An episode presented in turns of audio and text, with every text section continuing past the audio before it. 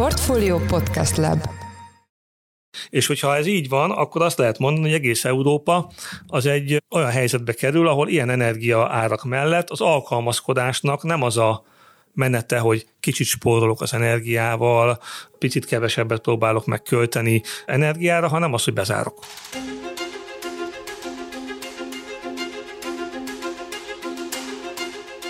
Elemzői vélemények szerint, ha tartósan fennmaradnak, vagy akár tovább emelkednek a jelenlegi tőzsdei gázárak, akkor az is elképzelhető, hogy a hazai és az európai gazdaság az összeomlás szélére kerülhet, az ipar és a szolgáltatás területén óriási infláció, vállalati csődhullám és tömeges elbocsátás jöhet. A helyzet túlzás nélkül ijesztő, csak rossz és még rosszabb forgatókönyvek vannak előttünk. Madár István a portfólió vezető makrogazdasági elemzője a minap egy cikkében úgy fogalmazott, hogy ez már nem az energiaválság, ez sokkal rosszabb. Jó napot, sziasztok! Ez a portfólió szerdánként jelentkező heti podcastja augusztus 31-én. Én Orosz Márton vagyok a műsor házigazdája, és itt van velem a stúdióban kollégám, Madár István, az említett elemzés publicisztika szerzője. Szia István, köszöntelek a műsorban. Sziasztok! A cikket linkjét természetesen betesszük majd az adás jegyzeteihez, de kezdjük egy kicsit távolabbról. Hogyan hattak az energiaárak egy ország gazdasági helyzetére, én azt gondolom, és azt feltételezem, hogy összetettebb ez a kérdés annál, mint hogy a lakosságnak és a, és a cégeknek többet kell fizetniük havonta. Azért azt feltételezem, hogy egy jóval komplexebb kérdés, hogyha egy ország gazdaságára vetítve nézzük. Igen, komplexebb kérdés, ugye eleve két oldala van. Tehát valakinek többet kell fizetni, valaki meg többet kap érte. Tehát ugye akkor, amikor egy terméknek vagy szolgáltatásnak az ára elkezd emelkedni, akkor egyrészt azok, akik azt a terméket, szolgáltatást használják, vásárolják, azoknak a mondjuk úgy élethelyzete romlik, a jövedelmi lehetőségei romlanak, mert hogy egyszerűen drágább valamilyen termék, amit vásárol, aztán persze ez majd később beszélünk róla, vagy alkalmazkodik, vagy nem, vagy kevesebbet vásárol ebből, vagy egy kicsit másból vásárol kevesebbet, de ezen közben valaki más, viszont ugye jól jár az, aki a terméket eddig gyártotta. Különösen akkor jár jól, hogyha egyébként az a terméknek az előállítási költsége közben nem emelkedett. Ugye az energia az tipikusan ilyen, és ami Magyarországon még egyel bonyolítja a dolgot, hogy a eladó az nem magyar. Ugye ebből következően, ugye Magyarország egy energiaimportőr ország, az energia jelentős részét, gázból szinte az egészet, de még áramból is egy jelentős részét külföldről szerzi be. Ezért, amikor megemelkednek az energiárak, akkor nem arról van szó, hogy egy magyar szereplő rosszul jár, aki megveszi, egy magyar termelő meg jól jár, hanem jellemzően arról van szó, hogy egy magyar szereplő rosszul jár szinte mindenki az országban, aki energiát vásárol, vagy akár a boltba bemegy és egy olyan terméket vásárol meg, amit egyébként energiával állítottak elő értelemszerűen. Nehéz olyat találni, amit nem. Így van, pontosan. Eközben viszont a másik oldalon nem egy magyar szereplőhöz jut el ez a jövedelem, hanem egy külföldihez. A magyar energiaimport számla, az ország egészének energiaimport számlája emelkedik meg. Nyilván minél nagyobb ez a drágulás, annál súlyosabb a hatás. Amikor pár százalékot mozog egy terméknek az ára, az energia tipikusan elég volatilis áru termék, de azért a múltban azt mondom, hogy a jelenlegi árszinteknek a ötödén, tizedén mozgott az energia ára, tehát kevésbé volt fájdalmas. Akkor is volt ilyen hatás, csak senkit nem nagyon érdekelt, mert hát egyszer jobb volt, egyszer rosszabb. Még a vállalatok is egy ilyen típusú költségdrágulást gond nélkül lenyeltek, nem is hátították feltétlenül tovább. Ugye most a probléma az, hogy ez egy olyan jelentős mértékű drágulás, ami tulajdonképpen a magyar gazdaság import igényét vagy energia felhasználását fixnek tekintve a GDP nagyon jelentős részét egyszerűen kiszívja az országból. Megtermeljük itt a jövedelmet, de ahhoz több energia kellett. Ugye akkor, amikor ezt először márciusban kiszámoltuk egy jóval alacsonyabb árszint mellett, akkor azt mondtuk, hogy ha olyan mennyiségű energiát szerezne be a gazdaság, amit egyébként a múltban beszerzett, akkor nagyjából 5-6 százalékát a GDP-nek pluszba el kell költenünk, tehát a megtermelt jövedelmünk 20 pluszban ki kell fizetnünk a külföldnek az energia számlára. A mostani frissebb számításaink, hiszen azért azóta 3-5-szörösére emelkedtek az árak, a mostani frissebb számításaink azok pedig azt mutatják, hogy ez inkább 12-15 százalék. Tehát egy óriási energiadrágulás és egy energiaimport számla nyomja a magyar gazdaságot. Ugye erről talán majd még később beszélünk, de ugye ez két vonalon keresztül fizeti meg a magyar ember. Az egyik oldal az, hogy ahogy említettük, megemelkedik az infláció, hiszen minden, amiben energia épül be, annak az ára elkezd emelkedni. Ez aztán, amikor mi megvesszük, akkor visszamegy a vállalathoz, a vállalat kifizeti magasabb energiaköltségként, az energiaszolgáltató, aki a vállalatnak adja az energiát, meg kifizeti az energiaexportőrt, tehát a külföldi szereplőt, és így kerül ki tulajdonképpen a pénz az országból. Tehát ez egy ilyen pénzszivattyú, ha úgy lehet mondani. Ahogy itt te is említetted, meg a cikkedben is szerepel, hogy az áram és a gáz nagyjából tízszer annyiba kerül most a piacon, mint a, mint a Covid válságnak a nem hivatalos végén, tehát mondjuk amikor véget ért. Hogyha most jön egy újabb árhullám, vagy most is ugye benne vagyunk egy árhullámban, és ez, ez, ez mondjuk hosszasan kitart, akkor azt, hogyha én jól értem, amit állítasz, hogy egészen más pályára helyezi Európa gazdaságait, így a magyart is, de akkor hogy lehet megjósolni, mi lesz ez a pálya? Tehát mondok itt példákat, mondjuk gazdasági lassulás jön, beruházások elmaradnak, cégek állnak le teljesen, mondjuk gyárak, gyártóüzemek, szolgáltató cégek, egészen a turizmusig akár elmondhatjuk, a lakosság pedig végső soron mondhatjuk, hogy el fog szegényedni? Először egy ilyen mentegetőző választ adnék erre, de aztán próbálom majd nem megkerülni, ugye, hogy hogyan adunk erre választ, hogyan tudjuk megmondani, nehezen, hiszen olyan történelmi időket élünk, amikor a mondjuk a gázára az akár két hét alatt 200 euróról elmegy 300 euróig. Miközben a Covid időszakban ez 15-25 euró volt. Ugye most, ha visszamegy 300-ról 200-ra, akkor megint egészen más a helyzet. Ha lemegy megint 100-ra, mint ahol nagyjából ugye mondjuk az orosz-ukrán háború kitörésekor volt, akkor megint más a helyzet. Tehát emiatt nagyon nehéz, nagyon képlékeny a helyzet, hogyha a kérdésedben megfogalmazott feltételnek teszünk eleget, nevezetesen, hogy nagyjából itt maradnának az energiárak, ahol most vannak, ugye ez a gáznál olyan 300 euró, az áramnál pedig ilyen 600 eurós tőzsdei egységárat jelent, akkor az azt jelenti, ahogy említettem, hogy van egy nagyon jelentős jövedelemveszteség. Mármint, hogyha ezt tényleg megveszük ezt az energiát. Az a kérdés, hogy ezt hogyan alkalmazkodunk. Amíg nem volt ilyen durva mértékű a drágulás, addig azt lehetett feltételezni, és egyébként ezt mondjuk az idei első negyedéves gazdasági adatok még alá is támasztották, volt még pénz a gazdaságban, sőt még öntötte bele is az állam ugye bőven a választások előtt a pénzt, hogy nem tűnt úgy, hogy ilyen nagyon ilyen mennyiségi módon alkalmazkodna hozzá bárki, hanem megvették drágán fogszívva a vállalatok a magasabb áron az energiát, aztán meg ugye megemelték az árakat. A probléma az, hogy most ősszel vagy nyár végére két tényezőt kell pluszban figyelembe venni ehhez. Az egyik az, hogy még drágább lett az energia, ugye említettük a nyár folyamán még gyakorlatilag ilyen két-háromszorosára nőttek az árak.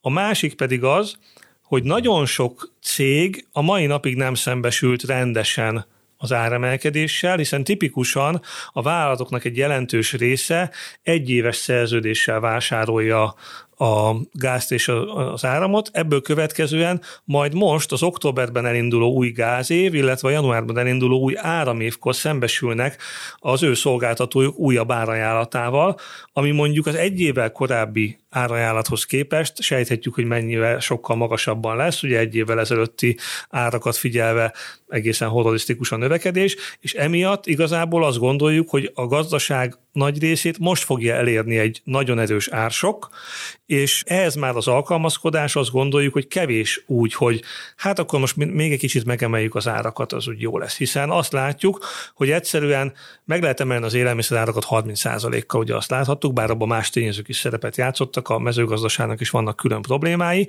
vagy meg lehet emelni a tartós fogyasztási cikkek árát is 25%-kal, és akkor azt gondoljuk, hogy ezzel minden rendben van. Csak az a probléma, hogy az új árszintek, azok már olyanok, ahol a magyar vállalat, aki mondjuk magas magyar hazai hozzáadott értékkel termel, de történetesen az energiát mégiscsak ő is importálja, az azt fogja mondani, hogy egyszerűen, ha kiszámolom, hogy mennyire emelkednek meg a költségeim, és ehhez milyen árat kellene hozzáraknom, akkor azon az áron nincsen kereslet a termékemre. Tehát nem mondhatja ezt egy szálloda, hogy most duplázom megint az áraimat, vagy nem mondhatja ezt egy magas energiaintenzitású feldolgozóipari cég, hogy hát ugyan Kínában vagy Amerikai Egyesült Államokban még ugyanolyan áron adják azt a terméket, amit én is gyártok, de én most azért 80%-kal megemelném az árát, mert akkor jön még ki nekem a matek. És hogyha ez így van, akkor azt lehet mondani, hogy egész Európa az egy olyan helyzetbe kerül, ahol ilyen energia energia árak mellett az alkalmazkodásnak nem az a menete, hogy kicsit spórolok az energiával, picit kevesebbet próbálok megkölteni energiára, hanem az, hogy bezárok És akkor nemzetgazdasági szinten az alkalmazkodás úgy néz ki, hogy tényleg nem lesz ilyen nagy mennyiségű energiaimportunk, nem fogjuk a GDP-nk 15%-át kiszívni jövedelemként a gazdaságból azzal, hogy odaadjuk az energiaimportot, mert ezt az energiát nem importáljuk be. Igen ám, csak cserébe nem is fogyasztjuk el. És mivel nem fogyasztjuk el, ezért nem is termelünk. És ugye ez egy sokkal drasztikusabb alkalmazkodás, és úgy látjuk, hogy az elmúlt időszak vállalati hírei is, meg egyszerűen csak a számításainkból következtethető józan parasztéssel levonható következmények is azt sugalják, hogy egyszerűen Magyarországon is és Európában is ilyen energiászint mellett gyárbezárásoknak, vállalati bezárásoknak, kisvállalatok ideiglenes tevékenység felfüggesztésének kell bekövetkeznie, mert egyszerűen más, hogy nem tud kijönni ez a matek. Egy dolog borzasztóan zavar ezzel kapcsolatban, mondjuk, hogy magyar állampolgárként és uniós állampolgárként. Oké, okay, most kialakult ez a helyzet, és talán még rosszabb jön, de hogy az elmúlt években, évtizedekben erre az európai kormányok nem tudtak volna felkészülni. És most nem csak Magyarországról beszélek, hanem itt van a szomszédunkban, vagy Nyugat-Európában a világ legfejlettebb országairól beszélget beszélgetünk egyébként, Németország, Ausztria sorolhatnánk. Ezek az országok nem látták ezt előre? Senki nem látta, hogy, hogy itt mi jöhet egyébként? Ez annyira váratlan volt, és javarész most tényleg csak a, a háborúnak köszönhető, bár azért tudjuk azt, hogy már ez a háború elindulása előtt is komoly, komoly tényezők voltak, amik emelték az árakat, de hogy engem a, a kisember nézőpontjából az kicsit dühít, hogy ezek az államok, meg az egész unió nem tudott erre felkészülni, és nem tudott mondjuk, nem tudom, tartalékolni, új csatornákat keresni, új útvonalakat keresni az energiának, és, és most meg itt állunk, hát ilyen nem túl rózsás jövőképpel. Ugye azért a történelemnek egy elég szomorú tanulsága az, hogy azért a legtöbb változás az valamilyen kényszer hatására indul el. Amikor nagyon kényelmes az, hogy vannak Oroszországból csővezetékek Európába, és onnan jön kifejezetten kedvező áron az energia, akkor senki nem kezd el azon gondolkodni, hogy mi lesz, ha egyszer nem jön. Azért mégiscsak ez egy diktatúra, bármikor bármi fejbe egy vezető, nem biztos, hogy tartja magát egy hosszú távú szerződéses megállapodáshoz, és akkor ha ez így van, akkor mit lehet tenni? Persze az egyik oldal az, hogy mindig hímes tojásként bánunk vele, keressük a kedvét, a kénye kedvét, és akkor nem tudom én, ha megtámadja a szomszéd országot, és ott megöl pár tízezer embert, akkor is ugyanolyan jóba akarunk vele lenni, mert hát a gázt azt tőle kapjuk. A másik reakció meg az, hogy ilyenkor kapunk kézbe, és mondjuk azt, hogy hát azért nem biztos, hogy egy ilyen országgal kell nekünk kereskedni, és akkor nagyon fáj. Ugye egyértelmű, hogy utólag az világos, hogy azt a fajta ökölszabályt, hogy egy ilyen stratégiai termékből ne legyünk ennyire kiszolgáltatva egy nagy eladónak, hogy próbáljuk meg diversifikálni az energiafelhasználásunkat, akár energiahordozók, akár kínálati szereplők tekintetében, akkor is, ha ez drága, az azért egy olyan tanulság, amit akkor ért meg az ember, vagy akkor hajlandó megfogadni, amikor tényleg ott a baj, és amikor már késő, és igazából csak nagyon, nagyon nagy károk lehetnek. Egyébként megfigyelhetjük, hogy ugye egész Európában ez a fajta gondolkodás még tovább erősítette ez az úgynevezett zöld átállás jelensége. Hogy már senki nem akart igazából fosszilis energiába pénzt ölni. Most kezdjünk el beruházni úgy gázba, hogy azt gondoljuk egyébként, mondjuk egy nem tudom, egy arab gázvezeték, vagy egy észak-afrikai gázvezeték, vagy, a, vagy az amerikai LNG irányába, kezdjünk el úgy kapacitásokat képíteni, hogy egyébként azt gondoljuk, hogy a gáz csak egy kényszerű átmenet abba az irányba, hogy legalább a szenet meg az olajat lerakva zöldebb legyen az energiatermelésünk, és majd ezt is meghaladva majd még inkább, nem tudom én, hidrogéntől a napelemig még inkább zöldé válik majd a világ, és akkor ilyen körülmények között nekem azt mondani, hogy hát jó lenne, ha még egy LNG terminált fölhúznám, mert ki tudja, mit csinálnak majd egyszer az oroszok. Ez így utólag nézve is elég érthető, hogy miért nem kapaszkodott egyik cég se ilyen irányba, még akkor is, ha most nagyon fájdalmas. Ezzel nem mentegetni akarom őket, de az ember az alapvetően ilyen, ugye profit maximalizáló lény, ha valami jól működik, annak nem kutatja annyira a kockázatait, a, a veszélyeit, vagy ha kutatja is, és azt látja, hogy hát ezt azért a kockázatokat kiküszöbölni horribilis összeg lenne, akkor azért nehezebb az ügy. Ugye láthatjuk, hogy még most is, amikor most elhangzik az, hogy hát azért diversifikálni kellene, azért nagy cégek még mindig persze nem mondják ki, mert nem akarják ezt így hangsúlyozni nagyon, mert rossz fényt vetne rájuk, de azért mégiscsak azt gondolják valahol, lehet érezni a reakciókon, a kommunikációs elszólásokon, hogy ez megint egy ilyen kidobott pénz lesz, mert előbb-utóbb valahogy az oroszokkal úgyis biztos meg fogunk egyezni, és most megcsinálok egy olyan beruházást egy leíróban lévő szürke vagy fekete energiával kapcsolatban, amit nem fogok használni, mert vagy eleve nem fog már kelleni az energia, vagy amikor még kelleni fog, akkor is valószínűleg néhány év múlva újra az oroszoktól fogom venni. És akkor mindenki húzza a száját, hogy ilyet miért kell csinálni. Tehát azért ez egy nagyon kellemetlen szituáció Európa számára, és nyilván, amit egyébként mondtál, hogy ettől még igaz az az állításod, hogy egy kis ember jogosan mondja azt, hogy ő ezt elvált volna ennél nagyobb elővigyázatosságot az Európai Unióval kapcsolatban, vagy a saját országával kapcsolatban, hogy az energia mixét egy kicsit kevésbé sérülékenyé tegye senki nem végezte ezt a házi feladatot Európában. Oké, de hogyha most az európai országok elkezdenék felgyorsítani, vagy hát azért tudjuk is, hogy el is kezdték felgyorsítani a különféle energetikai beruházásokat, az óriás projekteket, legyen szó mondjuk zöld energiáról, vagy legyen szó mondjuk atomenergiáról, mint mondjuk Paks 2 beruházás is, most azért a kormány elég határozott lépéseket tesz a felgyorsítás érdekében, úgy tűnik. Ezek a beruházások, vagy ezeknek a beruházások felgyorsítása javíthat a helyzeten, vagy itt mindenképpen úgyis olyan hosszú időtávról beszélünk, mire, mire felállítanak egy szélelemparkot, vagy mire egy atomerőmű felépül, hogy, hogy, hogy az igazából most még ebben a helyzetben szinte beláthatatlan távolságra van. Így igaz, ahogy te mondtad a kérdésben megfogalmazva, hogy ez javít a helyzeten, hosszú távon, rövid távon meg nem. Tehát ugye az idei téli energiaigényét Európának ezek a projektek fighasznit sem változtatják meg.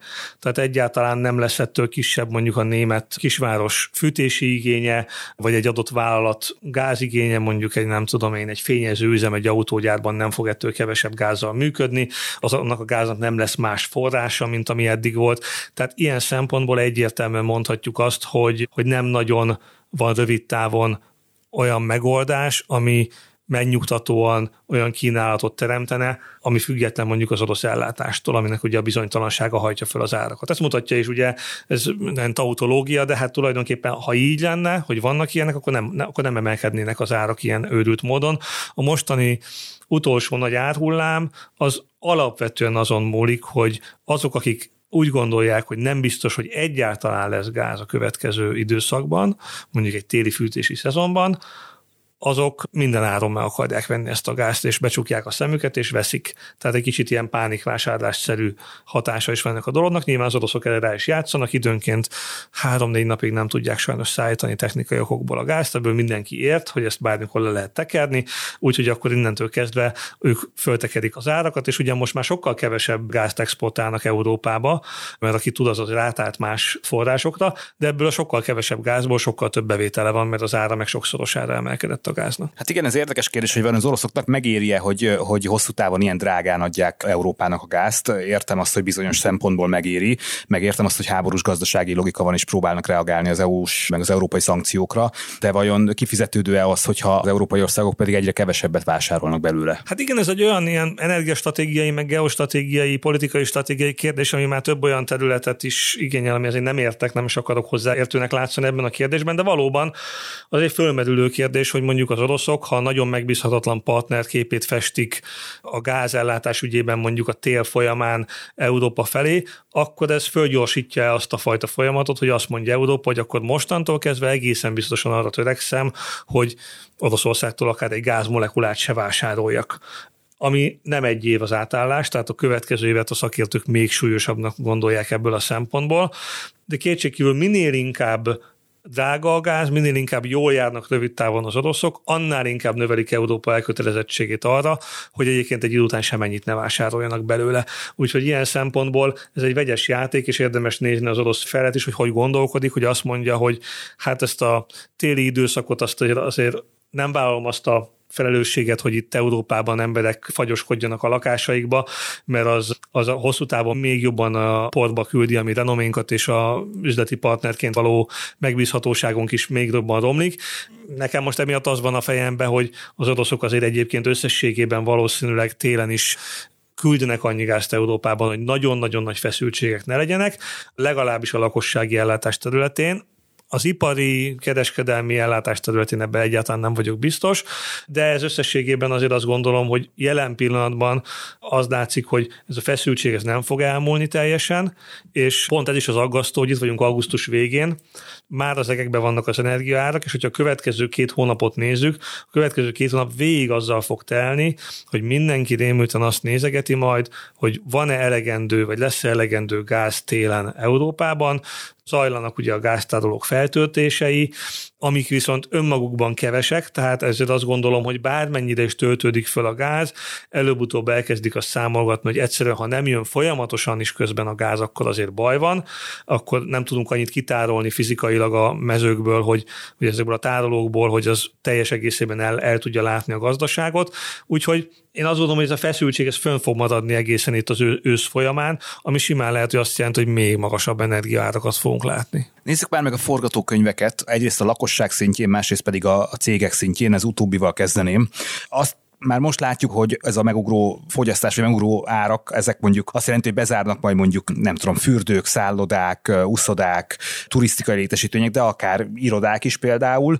De hát amit talán itt nemzetgazdasági szempontból fontosabb, hogy, hogy termelőüzemek is leállhatnak, akár idéglenesen, vagy akár teljesen is. És fölmerül itt a kérdés, hogy, hogy jelentheti-e ez a helyzet azt, hogy mondjuk nem épülnek majd új gyárak, mert egyszerűen a beruházóknak nem éri meg ilyen, ilyen árak mellett új gyárakat, új egységeket építeni, és tudjuk, hogy ez mondjuk a magyar gazdaság szempontjából nem egy elhanyagolandó kérdés. Az biztos, hogy egy olyan cég, amelyik veszteségessé válik, az nem fog elkezdeni azon gondolkodni, hogy kapacitás bővítsen ugyanazon a technológiai szinten, ami éppen tart.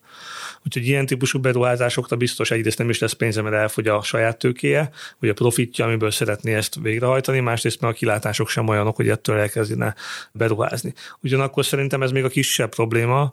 A nagyobb probléma az, hogy ezen közben ugye a, a nagy áremelések hatására a lakosságnak a reál jövedelme elkezd csökkenni.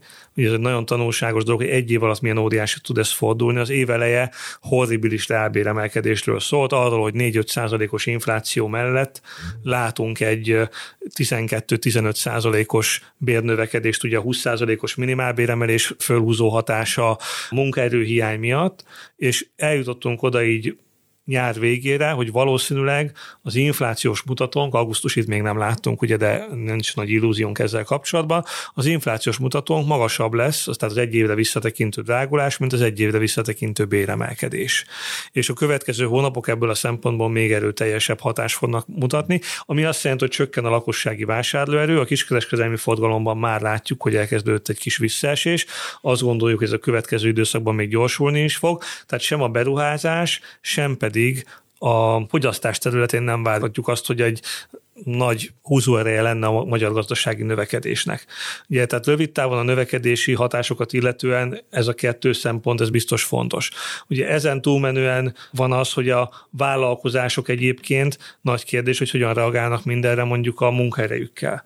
Ja, még alacsonyabbak voltak az árak, mi optimisták voltunk, azt mondtuk, hogy ugyan nagy alkalmazkodásra kényszerül a vállalkozás, de a munkaerő lesz az utolsó, amihez hozzányúl, mert hogy megtapasztalt az elmúlt években, hogy a munkaerő hiányban érték a munkaerő, és hogyha ezt egyszer elbocsátom, nem biztos, hogy vissza tudom hozni. Ugye nézzük meg, hogy a koronavírus válságban a kényszerűen bezárt cégek, akik elbocsátották az alkalmazottaikat, a mai napig tulajdonképpen újra e, munkaerő hiányban szenvednek, hiszen nem tudja visszacsábítani egy bizonytalan területre a, az alkalmazottait a, a vállalkozás. Ugye idegenforgalom, turisztika területén, vendéglátás területén pont egy ilyen... Futnak az egykori dolgozók után is. Mai napig, és ugye most meg lehet, hogy most még futnak, és lehet, hogy két hét múlva meg a maradékot is elküldik. Ugye tehát nagyon, nagyon ilyen szempontból nagyon, nagyon feszült a helyzet, és azt gondoljuk, hogy most már egy olyan cég, amelyik nem egyszerűen csak hibernálódik, hanem azt mondja, hogy fölfüggeszti teljesen a tevékenységét bizonytalan időre, az nem fog törődni azzal, hogy egy munkaerőjányos környezetben neki meg kell tartani a, gazdaság, a, a munkaerejét, hanem, hanem lesznek elbocsátások is. Egyébként ebből a szempontból tanulságos, hogy Orbán Viktor miniszterelnök a, múlt pénteken azt hiszem a, a rádióinterjújában már azt mondta, hogy mindenki készüljön föl, hogy év végén azért a, az állásáért lehet, hogy már többen fognak. Egy pár héttel ezelőtt mondta, igen, mert most szabadságon volt még. Igen, igen, igen, igen. Tehát, hogy az a benyomás, hogy a gazdaságpolitika is tisztában van azzal, hogy nagyon nehéz időszak következik, amiben bizony egy olyan több éve nem látott jelenséget látunk majd, ahol újra lesz érdemi mennyiségű munkanélkül is akár az országban, hogyha ez így folytatódik. Még egyszer mondom, hogy amiről beszélgetünk, az ugye borzasztó képlékeny, ha véletlenül valahogy valami valamilyen enyhülést tudna jönni az energiapiacon, az óriási ö, ö, ö, könnyebbséget jelenthetne. Csak ugye, amit mondtam, hogy hogy az a probléma, hogy a következő időszakban mindenki el kell, hogy döntse, hogy leszerződik-e mondjuk egy évre újra a szolgáltatójával energia ügyben. Hogyha leszerződik, akkor egy évre megint belokkolta az árait, méghozzá nagyon magas szinten. És erre mondhatjuk azt, hogy ki az az őrült, aki ezt megcsinálja ezen a magas árszinten, de ugye senki nem tudja, hogy mondjuk, ha most kínál egy szolgáltató neki 250-es gázárat mondjuk, 250 eurós gázárat, akkor mondjuk ez most nagyon őrülten hangzik, a mondjuk a tavalyi gázszinthez képest, de nem tudjuk, hogy nem lesz-e 400. Ugye például most a, éppen az orosz, oroszok, orosz fél a Gazprom, meg Medvegyev is fenyeget olyan gázárszinteket decemberre, amihez képest ez szinte ingyen van, hogy sarkítsak, és aki tavaly például hasonló helyzetben volt, és tavaly is gondolkodott, és húzta a száját, hogy hát 15-20 eurós gázárak voltak, és most itt vagyunk szeptemberben, és kínál nekem a, a, a, a szolgáltatom 50-70 százalékkal magasabb áron gáz, tehát ezt nem akarom elfogadni, majd csak lejjebb, megy inkább kiúzok egy évet így folyamatosan piaci ára, hát azóta legnagyobb vesztese az elmúlt egy évnek. Tehát nem triviális, hogy ne fogadná el a vállalkozások egy része ezt a magas gázárat, ha ki tudja gazdálkodni, de akkor lehet, hogy egyébként rengeteg alkalmazkodásra lesz szükség, csökkenti a termelését, ideiglenesen bezár munkavállalót küld el,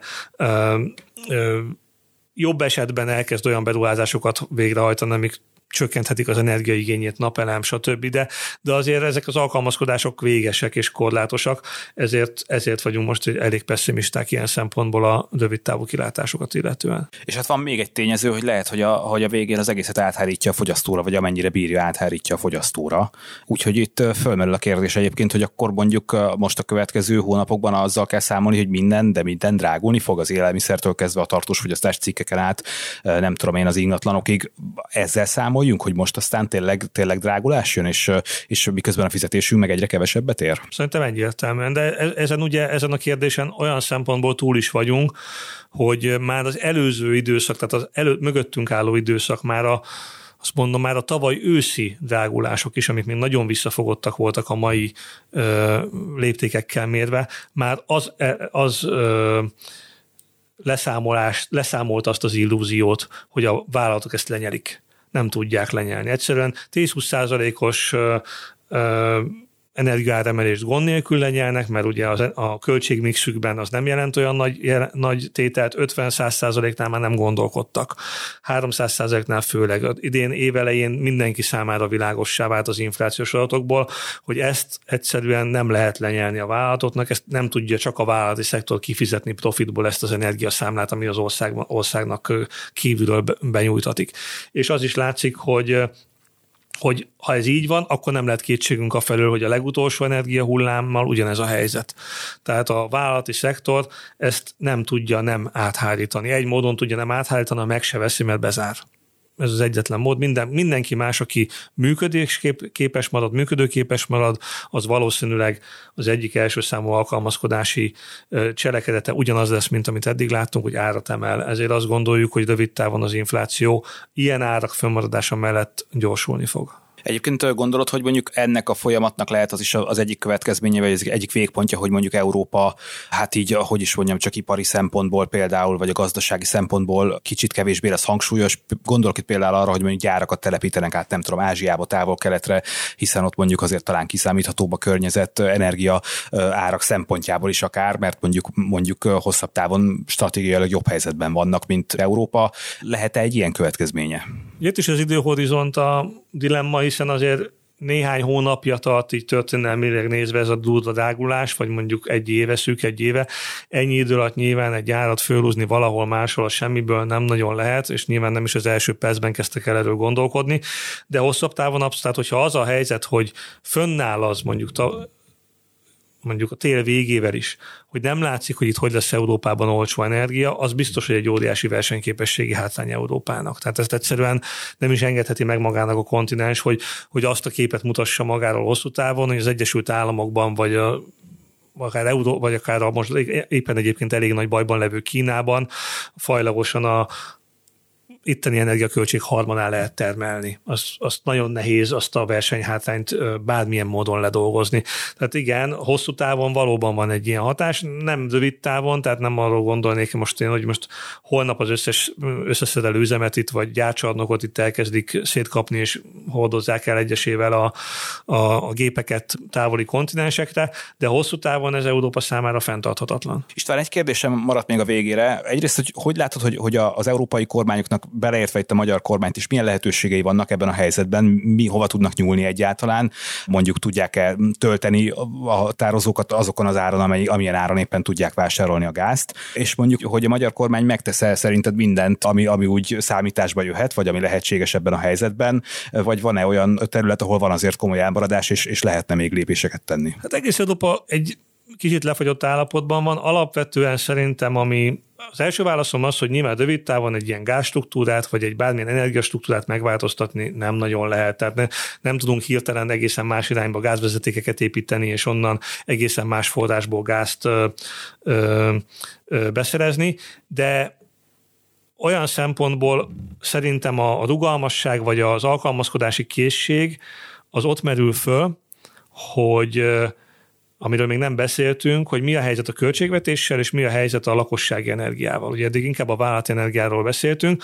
A lakossági energiát azt ma gyakorlatilag már Európában, amennyire figyeltem, mindenhol valahogy támogatják. Egyszerűen ugye nálunk Magyarországon volt ez a rezsicsökkentés nevű, nevű intézmény, valójában ezt itt történelmileg teljesen zárójelbe kéne tenni, mert akkor, amikor mi a rezsicsökkentésről beszéltünk, akkor arról beszéltünk, hogy a nem tudom én, a 30 eurós gázár helyett fizessen a, a, az állampolgár úgy, mintha csak 25 euró lenne a gázár. Zárójelben megjegyzem, amikor 15 euró volt a gázár, akkor is úgy fizettünk, mint a 25 lenne. Tehát ez egy egészen minőségileg egészen más állapot, mint most, amikor az a kérdés, hogy fizessen az állampolgár 25 eurót akkor, amikor egyébként 300 euró a gáz. Ugye e, erre mindenhol vannak válaszok, és mindenhol nagyon-nagyon nehéz, és mindenhol az látszik, hogy ö, nyilván egy részét rá kell engedni a, a háztartásokra, mert úgyis előbb-utóbb valaki vagy adófizető fizet, aki ugyanaz, mint a háztartás, aki az energiáért fizet. Tehát valakinek ki kell fizetni ezt. Most, ha, ha nem akar egy állam nyakig eladósodni, akkor valamilyen módon ezt nekik kell fizetni. Ugye az a baj, hogy Magyarország ilyen szempontból egyrészt alacsonyabb jövedelmű ország, mint mondjuk egy német. Egy német háztartás valószínűleg könnyebben fog kifizetni egy 50%-kal megemelt árat, vagy egy holland egy 100%-kal megemelt ö, rezsit, mint egy magyar. A másik probléma az, hogy ugye ö, milyen szempontból jobban, jobban energiaimportőrök vagyunk talán, mint, már, mint az európai országok átlaga, tehát nagyobb a az energiaimport kitettségünk. Ebből következően nincsen hazai olcsóbb termelésünk, amivel esetleg kicsit ki lehetne váltani. Franciák például az atomerőművel, ha épp nincs asszály és lehet hűteni az atomerőművet, akkor azért jobban néznek ki mondjuk energiamix szempontjából, mint Magyarország és lehetne sorolni a, a különböző országok speciális egyedi hatásait, a spanyol-portugál gázhelyzet az független az orosztól, ugye, mert nem, nem onnan szerzik a gázt, de összességében ilyen szempontból nem, nem kecsegtető a magyar helyzet. Van egy viszont egy nagy, viszonylag nagy gáztárolónk, kapacitásunk, egy olyan nagy, amelyik európai léptékkel is a belső fogyasztáshoz képest nagyon nagy, és ez azért viszonylag jól föl van töltve.